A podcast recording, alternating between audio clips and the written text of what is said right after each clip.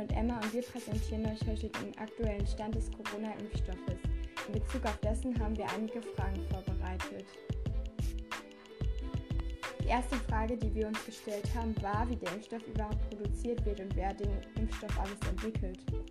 Bereits zwei Unternehmen aus dem Südwesten haben die vorklinische Phase abgeschlossen und der entwickelte Impfstoff wird gerade am Menschen getestet.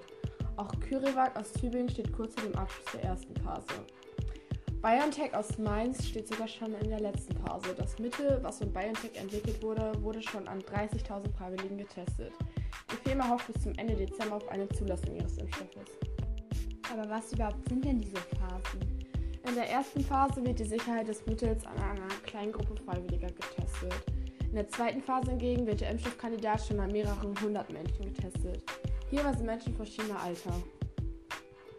Und nach welcher Phase kann der Impfstoff dann daraufhin auf den Markt kommen? Erst im Anschluss an Phase 3 kann in Deutschland eine Zulassung durch das Paul-Ehrlich-Institut erfolgen. Dieses prüft alle Studienergebnisse noch einmal genau durch. Aber jetzt frage ich mich, was genau das Problem bei einer Zulassung des Impfstoffes ist. Da der Impfstoff in einer sehr kurzen Zeit hergestellt wurde und der Zeitraum der bereits getesteten Freiwilligen noch nicht sehr lange ist, ist noch nicht zu 100% sicher, ob der Impfstoff auch nach längerer Zeit noch anhält und ob es nach längerer Zeit irgendwelche Nebenwirkungen gibt. Warum kann der Impfstoff denn eigentlich so schnell zugelassen werden? Es gibt bereits Impfstoffe gegen verwandte Coronaviren. Und weißt du, was genau die Besonderheiten an dem neuen entwickelten Impfstoff sind? Der Impfstoff basiert auf einem neuen Mechanismus und enthält genetische Informationen des Erregers. Dadurch dringt der Virus in die Zellen ein. Der Körper soll Antikörper gegen das Protein bilden, bevor sie sich in den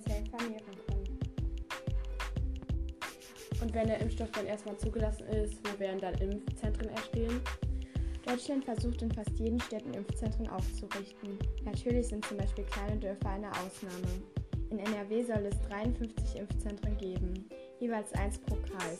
Auf dem Messegelände in Berlin sind schon die ersten Kabinen aufgebaut worden.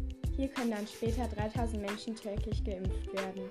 Ein wichtiger Punkt ist auch, dass es keine Impfpflicht geben wird und hauptsächlich Risikopatienten und Ärzte etc. geimpft werden, da sie Kontakt mit Patienten haben und diese durch eine Impfung davor schützen. Aber natürlich können es auch normale Menschen wie wir impfen lassen. Einige Problematiken bei der Herstellung sind aber auch die Überforderung der Produktion von Kühlschränken, in denen der Impfstoff zum Beispiel von BioNTech und Pfizer bei minus 70 Grad gelagert werden muss.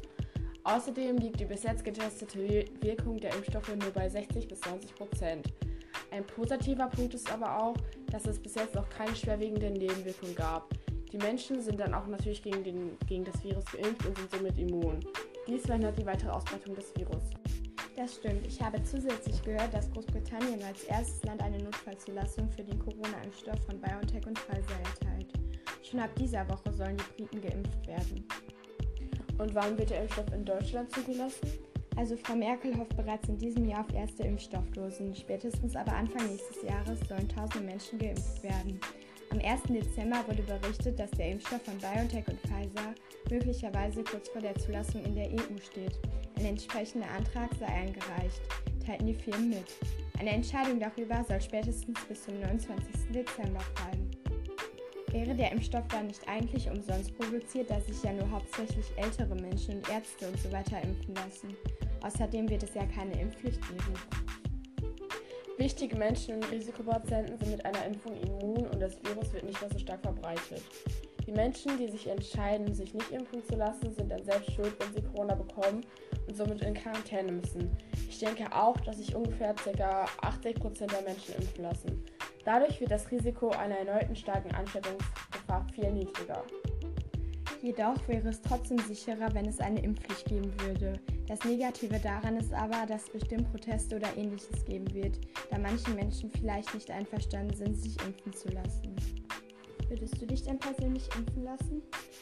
Meiner Meinung nach würde ich erstmal noch ein bisschen warten, bis sich vielleicht Leute aus meinem Umkreis geimpft haben und mir davon berichten. Und außerdem würde ich noch ein bisschen warten, damit dann auch bekannt ist, ob es auch nach längerer Zeit keine Nebenwirkung gibt oder keine anderen Schäden. Ähm, deswegen würde ich mich erst nach einer längeren Zeit impfen lassen. So ungefähr nach drei bis vier Wochen. Und was ist deine Meinung dazu? Ich persönlich würde mich sofort impfen lassen, da meiner Meinung nach der Impfstoff genug getestet worden ist und auf Nebenwirkungen geachtet worden ist. Das war unser Podcast. Danke fürs Zuhören und wir hoffen, er hat euch gefallen. Unsere Quellen waren bmf.de. Und